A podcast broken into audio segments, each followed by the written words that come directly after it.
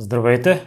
Днес ще ви срещна с инженер Иван Тенчев, главен редактор на списание Клуб S1, коментатор на състезанията по Формула 1 и едно от най-разпознаваемите лица в света на спорта в цял свят. Ако имате интересна история и желаете да я споделите, свържете се с мен и следващият гост на подкаста може да сте вие. За всякакви мнения, критики, препоръки можете да ми пишете във Facebook страницата на Примеримите подкаст. Отговарям на всичко и всяко ваше мнение е изключително важно за мен.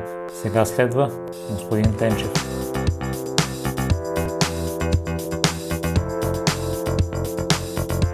Здравейте, господин Тенчев и благодаря много за приятата покана. Наскоро започна новия сезон във Формула 1 и имаше едно смешно клипче от студиото в Диема. И искам да ви попитам по какъв начин се чувствате всяка година на старта, защото според мен това е едно неописуемо чувство да чакаш няколко месеца точно този момент. Винаги е много приповдигнато настроението в началото на сезона. Дали човек чака, чака е точната дума няколко месеца, също е, как да кажем, малко условно, защото през всичките тези месеци от последното състезание в Абу Даби предходния сезон до началото на новия сезон в Австралия се случват доста неща. Като се почне от тестовете, които следват след финалното състезание, където се проверяват гумите за следващата година. После има винаги някакви размествания в отборите, които са интересни. Информациите за новите автомобили винаги са много любопитни. Кой какво прави, защо го прави, какво не му е било наред в предходната година, за да го промени. Променил ли го е наистина, когато колата се появи през февруари месец.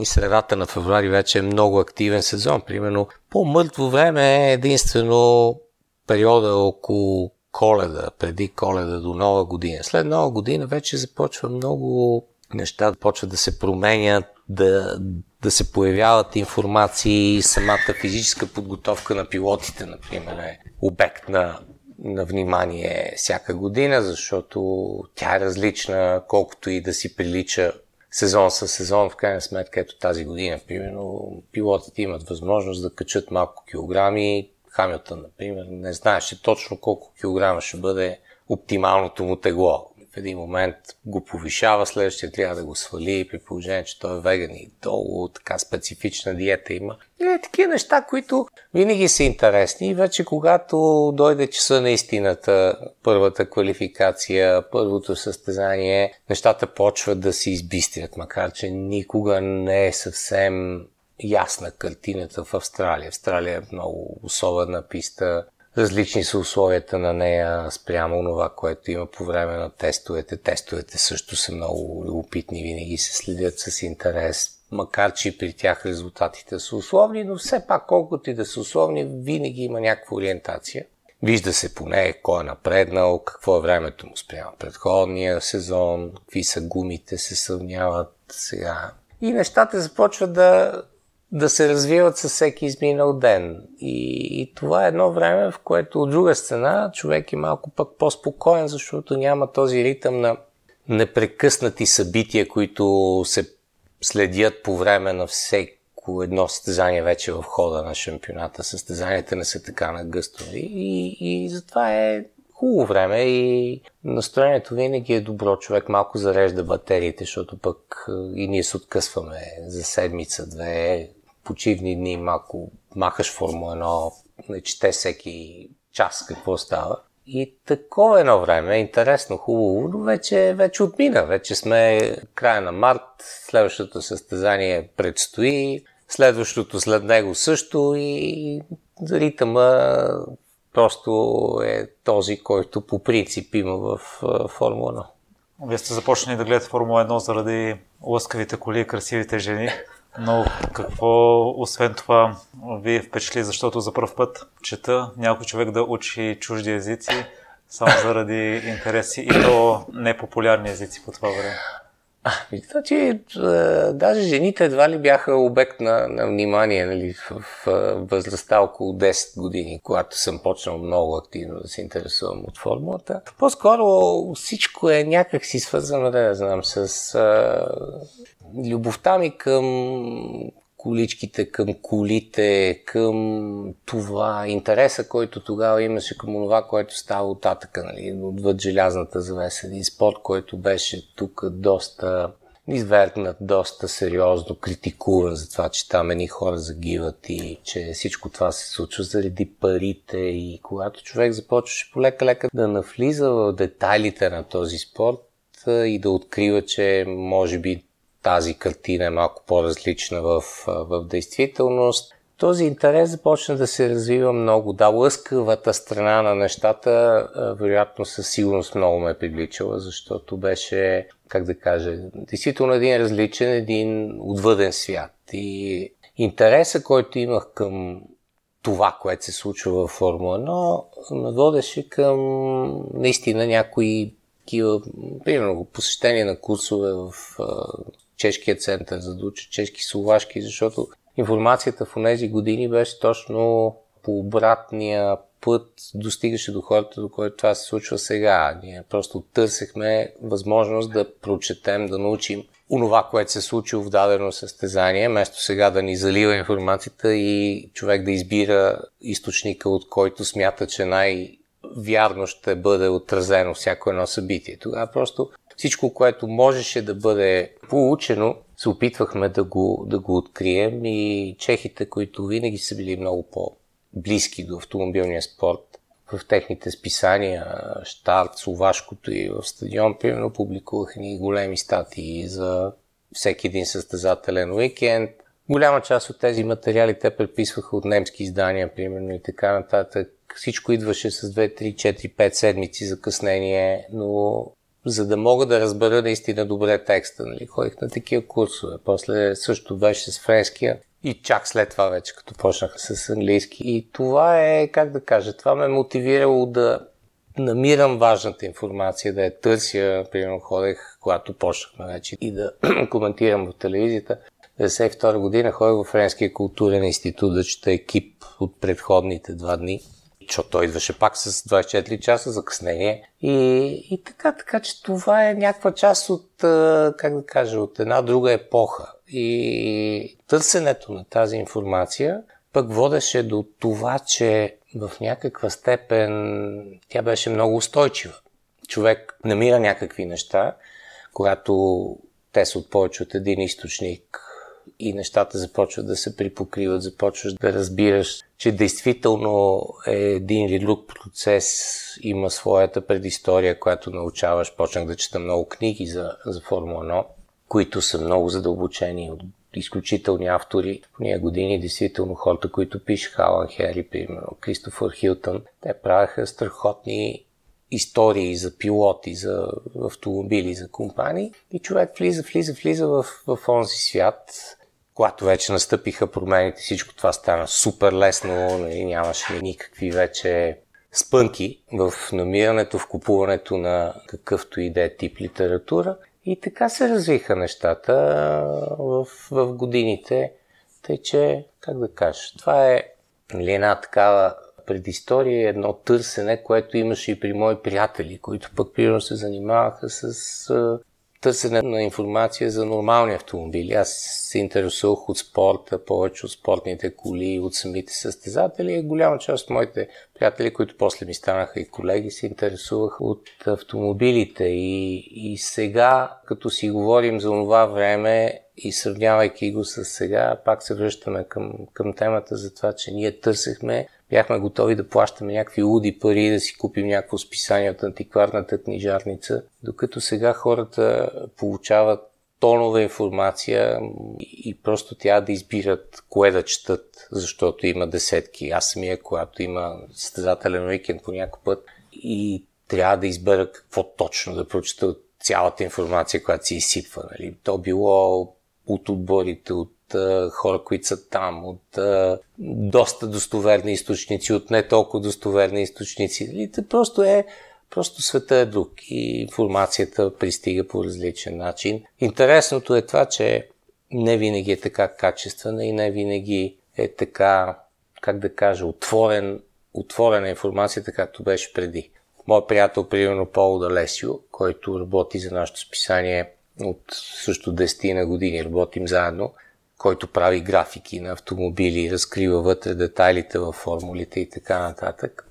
С него, като си говорихме последния път на Моца, и той ми разкаже, човек, сега всички са затворени, всички си крият задното окачване, това, онова, нали, някаква страхотна параноя, докато в онези години, старите, не беше така. Той казва, когато аз бях млад репортер за първи път, изпращат ме на състезанието в Монца, за да направя някакъв материал за разликата между лот 88 и лот 89. Нали, това са два легендарни автомобила, един след друг, които 78 години двата се състезават шампионат. Казва, аз стоям при Колин Чапман и директно търси от него информация. Той ми казва, момче, ела сега с мене, снимай тук, скицирай и аз ще ти обясна каква е разликата между това окачване и това окачване. И това са неща, които сега са немислими да се случат. Съответно, той прави такъв материал, какъвто на всеки човек да стане пределно ясно какво, как се е променил, защо се е променил и така нататък. Но, пак казвам, са различни епохи и в онова време интереса се генерираше и от това, че спортът беше по-отворен. И в техническо отношение, и в човешко отношение много по-лесно се правяха такива материали, които показваха истинската същност на всеки един от тези пилоти. Първо пилотите бяха мъже, не бяха деца, както са сега. Тоест те имаха изграден живот, имаха мироглед, имаха отношение към това, което се случва. Имаше какво да напишеш за тях, нали, когато седнеш да пишеш. Сега кариерите са много близки, много ясно конструирани. Не, че в характерите на състезателите има по-малко разлики, по-малко детайли, но, но е друго. По какъв начин запазват интереси толкова много години? Ами, интересът се запазва точно с това, че нищо не спира да се развива и непрекъснато има нови интересни неща. И в хората, защото да, не може да сравним нали, Макс Вестапен, Джон Лотсен или с Найджел Менсъл, който е бил инженер, работил във фабрика, ипотекирал си къщата и така и така и стигнал до Формула 1 и Макс, който е нали, един създаден пилот от родителите си от най-ранна възраст. Те са различни, но това съвсем не значи, че няма какво да напишеш за Макс като, като човек. Дори нали, правих интервю с него, говорихме си, обясняваше ми за неговия собствен начин на живот сега. Той е различен от това, което е било преди, но, но пак е интересно, защото той също пък се отличава от с учениците си, от хората на неговата възраст. Мирогледа му е различен от хората на неговата възраст. Той е 100% концентриран, работи денонощно. То това да не е интересно или да е по-малко интересно от другата история. Същото и с техниката и с колите. Да, сега, примерно, покачването на, на един или други автомобил може да не е така широко популярно, но разликите и скоростта и развитието на техниката е толкова голямо, че най-малкият детайл има огромно значение. И когато правим материали за това какво е съотношението на силите в момента във формулата, защо един отбор излиза напред, друг е по-малко близо до, до върха, идват детайли, които са страшно интересни, които, които са свързани пак с решения в техниката, за които е любопитно дори човек само да мисли. Значи, ако погледнем към развитието на двигателите, нали, в продължение на 100 години двигателите, примерно с вътрешно горене, са имали някаква изключително ниска ефективност до 30%. Сега е над 50% във Формула 1, просто само за няколко години. И страхотни неща има, за които може да се говори и да се търсят, защото в крайна сметка общия информационен поток е много много ясно регламентиран. Информацията е общо взето много добре подредена, но детайла, който дава разликата е, е любопитен и това няма как да не е, да не е интересно. И, и в аеродинамика, и в динамика, и в окачвания, спирачки. Всичко е някаква свръхтехнология в момента, електроника особено, нали, която управлява всичко това, как става, по какъв начин, примерно, се взимат стратегическите решения. Това е невероятно интересно. Как си извлича информацията от 200-те сензора в болида, как всичко това се обработва за някакви части от секундата, заминава. В следващия момент, ако има повреда, колата се движи в хода на самото състезание, как се взимат решения да се промени, примерно, баланса на спирачките, да се промени режима на мотора, за да се компенсира щупване в корпуса на колата. това се прави в момента. Това са супер интересни неща. Това човек се интересува принцип от техника. Няма как това да не го вълнува. Просто то е независимо от времето, независимо, че е в миналото имало други неща. Това е просто един безкрайен процес. Няма как това да не, да не е любопитно. Кариерата ви в журналистиката случайно ли стана или вие го целяхте? Защото не. аз разбрах, че началото сте свързали с Ричард Груев и сте предлагали да му помагате, след това пък предприятието, в което сте работили е било закрито и така сте се ударили. Ами, в общи линии, как да кажа, значи, когато бях студент, аз се интересувах се от формулата от от дете и си събирах абсолютно всички публикации, които имаше в това време, до които имах достъп. Значи 79-та година някъде Буби Нитов, Бог да го прости, Георги който работеше в телевизията, доста беше така смачкан от народната власт в предходните десетилетия започна да пуска материали за Формула 1, които бяха доста кратки, сухи, но Андрей Кожухаров, тогашният шеф на спорта в Народна младеж вестника, беше много така, отворен към автомобилния спорт по принцип и му даде достъп до тази възможност и съответно аз се запознах с него, започнахме много близко да си комуникираме. Той получаваше тия френските списания Портото. Той, едната му дъщеря беше някъде във Франция, в Италия и в крайна сметка покрай него още повече имах възможност да навлеза вътре в спорта, да гледам състезания и така нататък. Говориме за 80-те години, началото. Бяхме близки и когато през 92 година Филип Морис купи и подари правата и състезанията на Българската национална телевизия, започнаха преките излъчвания. Гледайки така няколко състезания, виждах, че мога да си им полезен с допълнителна информация. И тогава се запознах и се свързах и с Ричард Гуев, естествено те се познаваха. И малко след това Ричи ме покани да бъда в студиото, да коментираме заедно и така започна всичко. Значи в целият този период аз вече бях инженер, работех си съвсем така стандартно като, като инженер, но това пък беше периода, в който българската промишленост особено една част от нея, която не беше особено качествена, се сриваше. И буквално в един хубав момент те започнаха съкръщения. В един хубав момент трябваше да избера нали, дали да се боря някъде да търся нещо, да работя като инженер. Аз исках да работя като инженер. Или да поема към журналистиката, защото малко след като почнах да коментирам в телевизията, ме поканиха 24 часа. Юли Москов тогава беше шеф на спорта, започнах да пиша за тях, почнах да пиша за списания. Реално започнах да изкарвам страхотни пари. Тогава журналистиката беше още много престижна професия, много добре платена професия.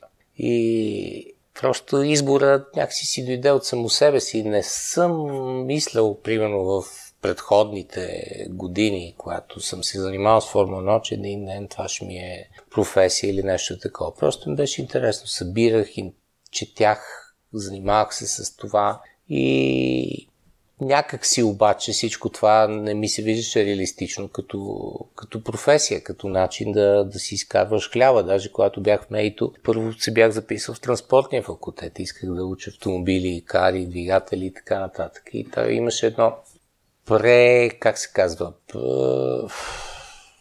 подреждаха ни отново там, след трети курс ли кога беше по групи, според успех, резултати, специалности и понеже бях в факултет за метеорещи машини и тогава се оставих да ме убедят, че това е по-добрият избор, защото метеорещите машини бяха област, в която България се развиваше добре, в се работеше с модерна техника, неща, които са интересни и аз казах, добре, окей, защото иначе с автомобилна техника ми казаха какво ще стане шеф на ДАП, нали, или сервиси, нещо. Това е, нямаше особено голяма перспектива. И в крайна сметка това така беше пътя, който горе-долу се видеше, че човек може да поеме, защото ето сега примерно се търсят изключително много машинни инженери и тогава също машинни инженери, особено с ние такива познания, търсене на модерна техника и така нататък, беше една не лоша перспектива, но нещата се промениха много, много бързо и пак казвам, тогава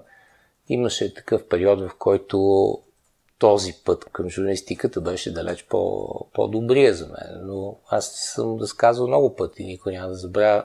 Бях в Уилямс 94-та година, поканен тогава от Ротман с техните основни спонсори.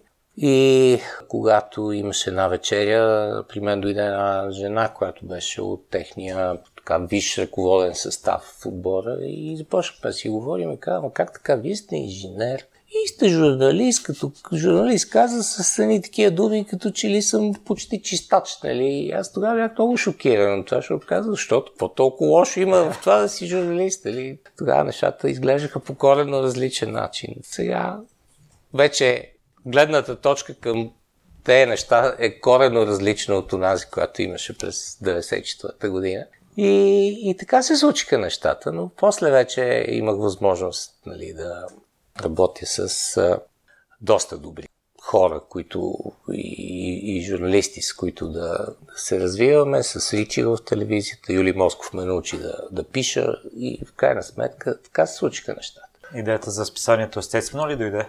О, да.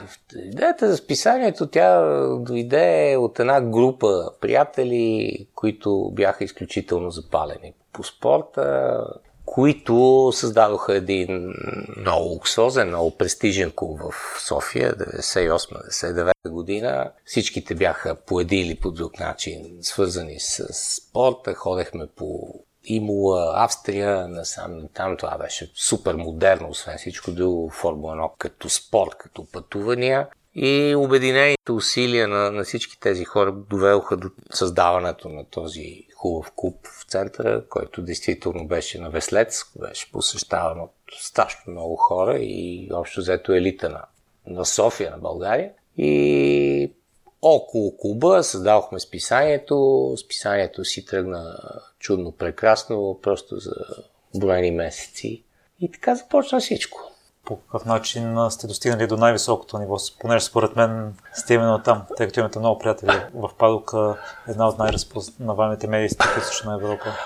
Ами, сега, дали сме чак толкова добре позиционирани, едва ли, защото не можем да бъдем на всяко състезание. Има доста сериозна разлика в, как да кажа, дори в отношението към хората и към медиите, които са постоянно и тези, които като нас успяват да посещават голяма част от състезанията и да отразяват спорта в отделните държави. Факт е, че сме много години там. Факт е, че създавахме добри познанства, че това, което правим, категорично се харесва, тъй като те не могат да прочитат всичко, но, но разбира добре е, когато задаваш въпроси или когато видят един материал, как изглежда.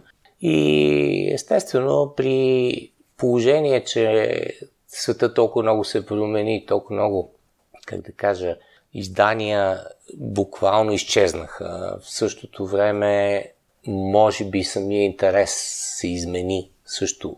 И ние сме част от така най-елитната група хора, които постоянно присъстват на тези състезания. В крайна сметка ние имахме единствения български фотограф с перманентен пас, т.е. на всички състезания, които бяха в един сезон да бъде. Тези неща малко или повече се ценят. И затова, когато си говорихме в предварителния разговор, че примерно ние имаме възможност да поискаме интервюта и с топ пилотите и с топ менеджмента в Формула 1, имайки доброто познанство и, и разбиране за това, което правим, имаме шанс да, да направим, да вземем интервюта и, и време от най-големите звезди, което по принцип българска медия няма как да стане просто защото пазара е малък, територията и така нататък и така нататък. Така че, да, винаги личният контакт и, и добро отношение, позициониране води до добри резултати. Пилотите Формула 1 със сигурност модел на поддържание за много подрастващи. Според вас, кои са положителните черти, които може да си вземем от тях и да ги пренесем в реалния живот?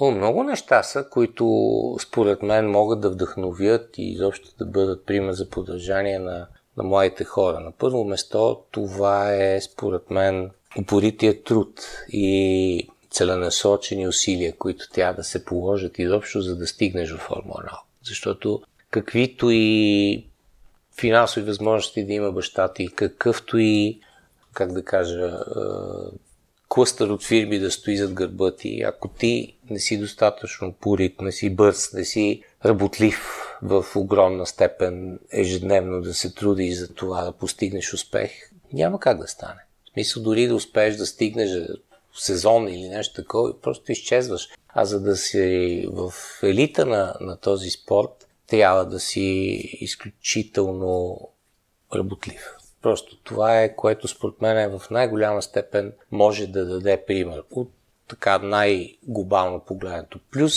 страшно много други детайли, които са важни. Културата в отношенията с хората, в отношенията с медиите е ключов елемент.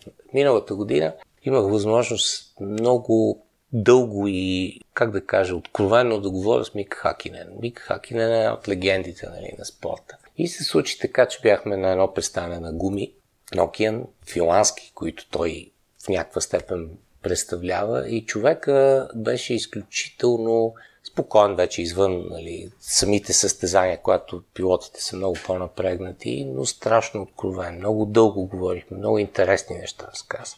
Според него един пилот в модерния спорт, в модерния свят, трябва да бъде на първо место страшно комуникативен, страшно добре да може да приема онова, което получава като информация, да връща обратно, да работи с огромен екип от хора, без да създава напрежение, без по някакъв начин да поставя себе си в центъра на нещата. Всеки от тях е себичен, безкрайно. Обаче трябва да бъдеш и в същото време много, много умен, много правилно да комуникираш с медиите, защото медиите ти изграждат образа. Когато кажеш, че ти си крив във Формула 3, много трудно ще стигнеш до Формула 1, просто защото не си добро лице за компаниите, с които е свързан спорта, защото в момента спорта е огромен бизнес. Няма как да бъдеш добре поставен, ако си един намусен, некомуникативен човек, който не говори езици, който отсича с едно изречение. Нали? Има, има някакви много специфични, но те са симпатични примери, като Кими Райконен, нали? който по различен начин комуникира от останалите, но това е пък неговия, как да кажа, неговия ключ към, към популярността и към успех. Ще върна малко към сезон 2005 в рубриката ви задават въпроси от време на време за Ферари и вие тогава споделяте, че Ферари са загубили посоката си на развитие, когато едва ли не са били на върха. По какъв начин според вас може да ни я губим, когато достигнем този връх? Е, това е много трудно да бъде, да бъде формулирано, защото, както тогава казваше Рос Браун, когато си сам на върха и няма към кого да се стремиш и кой да ти бъде ориентир, ти самия трябва да намираш верните решения за това как да продължиш. Значи, това е един много, как да кажа, той си философски въпрос, как човек да, да продължи да върви напред и да се развива тогава, когато е лидер в нещо, когато е много пред останалите. Според мен, вътрешната мотивация е тази, която дърпа хората, които имат таланта и възможности да го правят, да бъдат лидери. Нали? Ако говорим в такъв аспект хора като, как да кажа, дори един Хамилтън в момента, аз го виждам как той самичък търси начин да се усъвършенства. Без, без това да, да има, как да кажа, да има някаква пряка връзка с резултатите му. Той иска да е още по-добър като скорост на пистата, като комуникация с отбора, като всеки един елемент от работата му бъде на ново ниво но това идва някакси, как да кажа, отвътре, понеже нещата се получават. Тоест, ти имаш увереността, че, че си в правилната посока, имаш тази допълнителна енергия, която ти дава победата винаги и ставаш още по-добър. Сега дали това може да продължава в безкрай, не се знае по същия начин. Стоят работите и в техниката, защото при Ферари в един момент наистина развиват, развиват, развиват една концепция и тя се изчерпва. В крайна сметка тя има някакъв лимит на, на използване. Нали? При Мерцедес вероятно също се случва нещо подобно, но дали ще се случи, дали няма да изтеглят още от тая философия, която имат. Не предстои да видим просто дали другите с някакви по-авангардни, по-смели решения няма да ги изпреварят, защото с Ферари стана точно така. Те просто в един момент нещата достигнаха до някакъв абсолютен връх. И сега вече като се прибави някакъв страничен фактор, като гумите или тяхната конструкция или тяхното развитие, което също не може да е безкрайно в една и съща посока. Да, може да, да има някакъв спад, след това се тръгва в нов, така, нов път на развитие и се получават резултати. Друго нещо, което ме очуди е, че тогава Ферари са се казвали, че са постигнали толкова успехи, че не са сигурни, че следващия път ще се получи. Загубили са тази увереност. Не трябва ли да е точно обратно, когато си на върха, увереността постепенно да се покачва?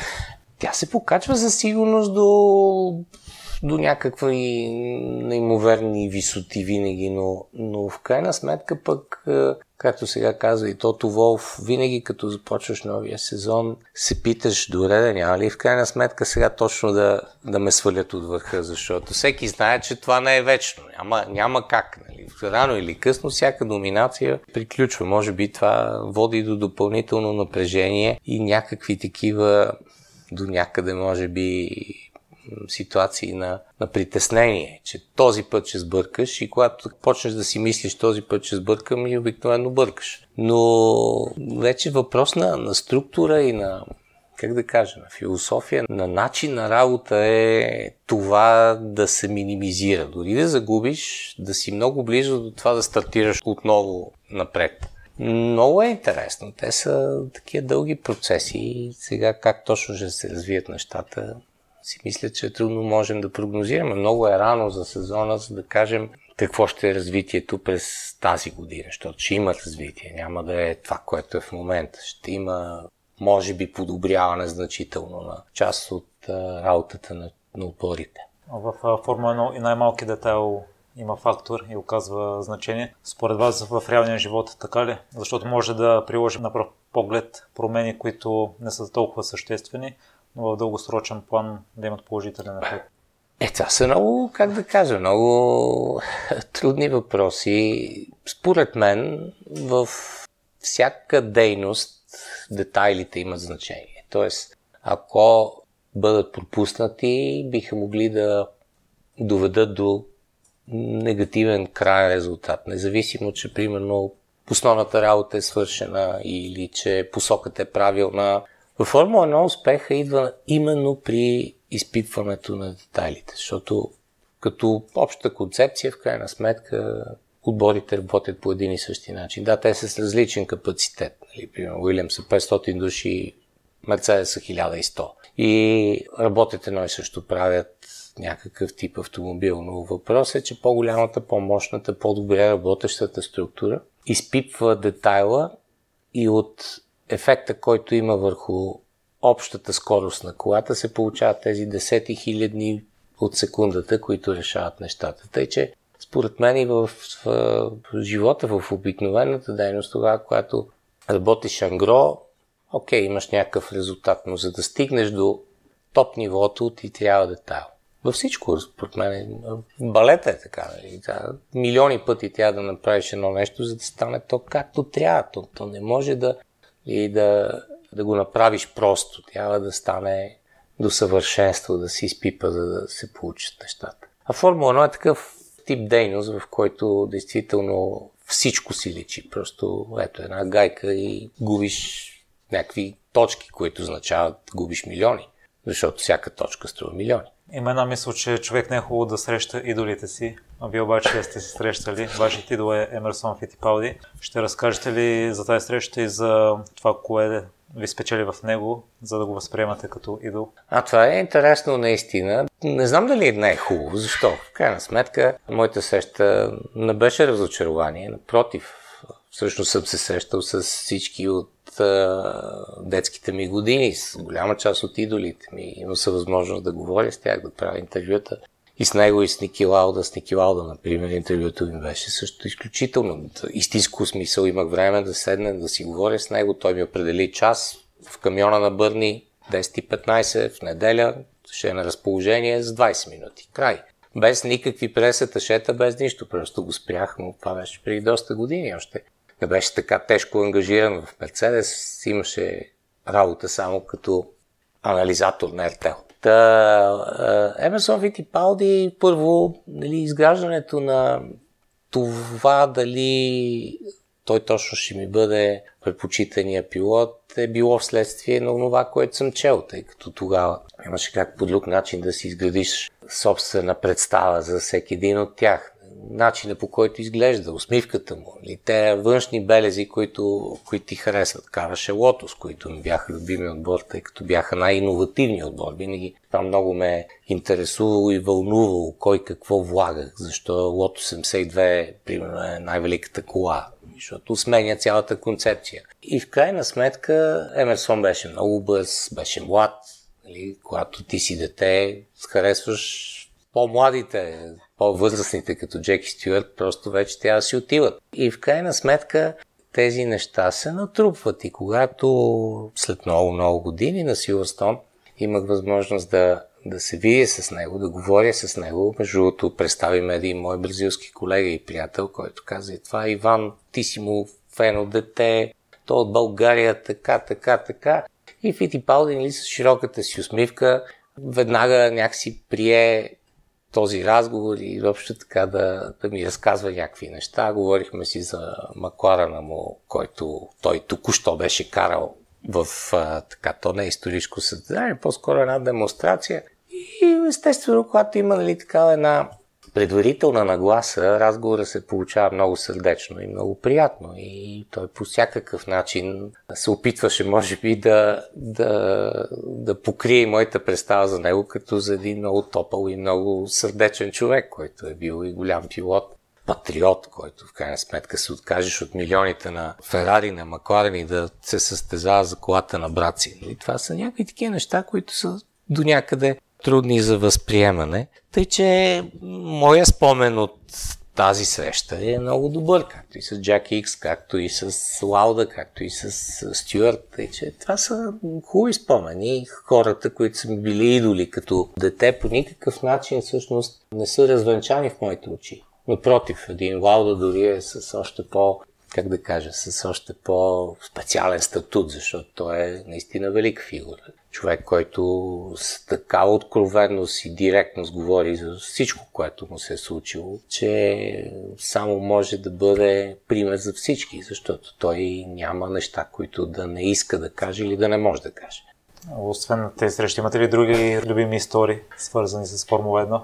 Е, Разбира се, той има десетки истории, има много хубави вечери по пистите с Хуан Пабло Монтоя, примерно една година във Франция, си спомням Джора Мирес, нали? някакви хора, които Формула 1 е пълна с отдадени на спорта, изключителни личности, които са дали живота си за него и буквално са направили Формула 1 това, което е. Така че не знам как, как мога да отделя едно или друго. Има много неща, които как да кажа, си толкова с години, там винаги има много приятни моменти, има не толкова приятни, но те не са обикновено много бързо така заминават, защото приятните са повече. Примерно една вечеря си спомням с Жерон Дамброзио в Абу Даби, една много красива вечер. Абу Даби, прекрасни светлини, бяха ни поканили на, на вечеря на последния етаж на техните домове, които имат на пистата и бяхме на една маса седна до нас и започнахме да си говорим. Той каза, ки много топли неща. Бях се върнали точно от Индия, когато имах състезание. Какво говорите? За какво става дума? Какъв стандарт? Какви, какъв начин на живот, пътувания? Ние сега идваме от Индия. Там има хора, които буквално не знаят дали утре ще са живи, защото може да не ядат тази седмица изобщо. Просто такива неща, много любопитни, много хубави. Аз като бях малък, водихме големи спорове с баща ми. Аз като фен на Ферари Шмахер, той като фен на Макларен Мерцедес тогава. И ще ми е интересно да чуя вашето мнение примерно за победата на всяка цена, за сивата зона, за прекрачването на етичните норми понякога. Е, в крайна сметка в големия спорт, големия бизнес не може всичко да е абсолютно цветя и рози и абсолютно ферплей. Винаги има и елементи, които са свързани с тълкуване на правилата, с поглед в една или в друга посока от страна на ръководството на спорта. Но аз си мисля, че някакси нещата винаги се балансират. Значи, ако се върнем към тези години, много хора, как да кажа, имаха чувството, че се постъпва несправедливо, че правилата се манипулират в посока Шумахер и Ферари да успеят. Примерно забраната на Берилия, който Мерцедес използваха много в двигателите на Макларан, беше един елемент, който да направи така, че те да бъдат спрени, защото 98-99 година бяха с сериозно предимство да бъде дадена възможност на Ферари да, да спечели, да бъдат настигнати и така нататък. След това по същия начин, след периода на доминация на Шумахер, имаше подобни коментари, подобни анализи, че промените в правилата са насочени към това Ферари да бъдат върнати назад, изменението в гумите, изменението в аеродинамиката и така нататък. Тъй, че ви, винаги има някакви такива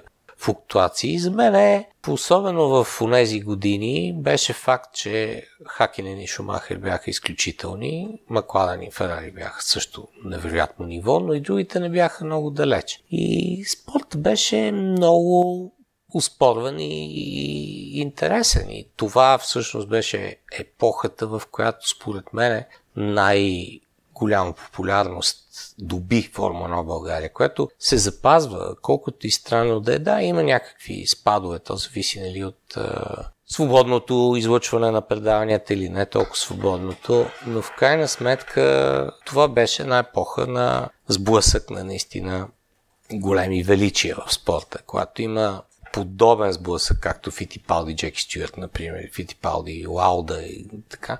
Тези неща водят до интерес и е възможно, естествено, всичко да бъде тълкувано и с това, че тук имало намеса, там имало намеса. Но в крайна сметка така е с, с всеки голям спорт, къде няма спорове до ден днешен, примерно за 66-та година финала или такива неща винаги съществуват. Но важното е, че големия спорт, големите двубои са тези, които палят интереса на хората. Преди да преминем към последните си два въпроса, къде служателите могат да се свържат с вас или да ви намерят? И в интернет, разбира се, на сайта ни има си там, мисля, отделен начин по който могат да се свържат с мен, да ми изпратят имейли, да зададат въпроси. В крайна сметка отговарям на всеки въпроси, или хората ги интересуват какви или не неща. Направихме тази рубрика преди няколко години и тя е изключително успешна. Практически отново изпреварихме много сериозна част от е, колегите ни дори в Европа. Значи в момента по подобен начин се случват нещата и с аутоспорт, и с АМС, и с какво ли не. Просто видеокомуникацията, мисля, че ние започнахме точно този начин на отговаряне на въпроси и на разискване на някакви теми още 2012 година. Както на времето направихме един от първите сайтове в България с голям форум. После качихме списанието си в електронен формат, пак едно от първите в, в България. Просто защото това е света, се развива, хората търсят някакъв по-посредствен начин, не им се чете, много е тежко, много е бавно и е необходима по-пряка връзка, по-бързо да, да, се, да се стигне до, до информацията. Просто тя е много, тя да бъде бързо обработена, тъй че затова направихме тези начини. Иначе хората от много години на времето ни пращаха писма, снимки, снимаха се по трибуните преди много години. Така се запознахме с някои от, как да кажа, най-добрите ни приятели, които започнаха да работят с нас след това през годините. Тъй, че сега начин на комуникация е ясен. Всеки влиза в сайта на списанието, може бързо да се ориентира и да потърси някакъв контакт, така както вие го намерихте, всеки може да го направи. И сега последните два въпроса, които задавам към всеки мой гост. В какво сте се проваляли? Уф, в какво съм се провалял? Провалял съм се в някои, как да кажа, опити да направим някои неща по-добре, отколкото те са се получили в крайна сметка. Е, сега, примерно, последните две години се провалихме в опитите да направим интервю с Фетел. Значи, просто въпреки моята прекрасна комуникация с Алберто Антонини, с досегашния шеф на комуникациите на Ферари, с който сме колеги от много години, познаваме се прекрасно, който като дойде веднага Маурицио Рива Бене ми го даде, направихме си, те се казва, една прекрасна среща с кафе на последния етаж Монако, при това, нали, не някъде другаде. Но след това господин Маркионе му нареди, че не може да има толкова пряка комуникация с толкова важни хора, те тя да бъдат оставени, да бъдат много по-концентрирани върху работата си и всичките ни опити, разговори дълги с него за това, че трябва да ми освободи някакво време и така нататък, в крайна сметка се провалиха. Какво да направиш? Това са неща, които не зависят от нас. Нали, може да е някакво утешение, че не бяхме единствени и май мен затова ми беше малко странно, че британските колеги много атакуваха Рива Беле сега при освобождаването му януари месец, как той бил спрял връзките с медиите и за това видиш ли Ферари загубили титлата миналата година. Това не беше и негово решение, то си беше на Маркионе. Но ето това са неща, които не всичко човек може да постигне в крайна сметка. Търсиш някакви начини да направиш едно или друго, но не винаги се получава. Това е въпрос на, на, на стечение на много обстоятелства. А с какво се гордеете най-много? Е, гордеем с... Аз лично се гордея и мисля, че и колегите ми с това, че направихме през всичките тия години една много добра медия, на която много хора имат, имат доверие. Да, винаги има, как да кажа, дори не съвсем доволни хора, които казват, да, вие тя още това, така, това не е точно. Но при положение, че условията са такива, каквито са, си мисля, че наистина това, което постигнахме 20 години, нашето списание Куп S1 F1 на пазара, сайт, медии, всичко, което направихме и в огромната си степен, както така си говорехме, хората го оценяват и в самата Формула 1. Това е нещо, което няма как да, да не ме прави горд и мене и да не им благодаря на всички, които сме работили толкова много години за това да сме онова, което сме. Благодаря ви много за днешния разговор и за невероятните истории, господин Тенчев. Благодаря и аз за интерес. Благодаря, че слушахте целият епизод до край. Още веднъж, ако имате интересна история и желаете да я споделите, свържете се с мен и следващият гост на подкаста може да сте вие. За всякакви мнения, критики, препоръки, можете да ни пишете във Facebook страницата на Примеримите подкаст. Отговарям на всичко и всяко ваше мнение е изключително важно за мен. Лек и разкошен ден!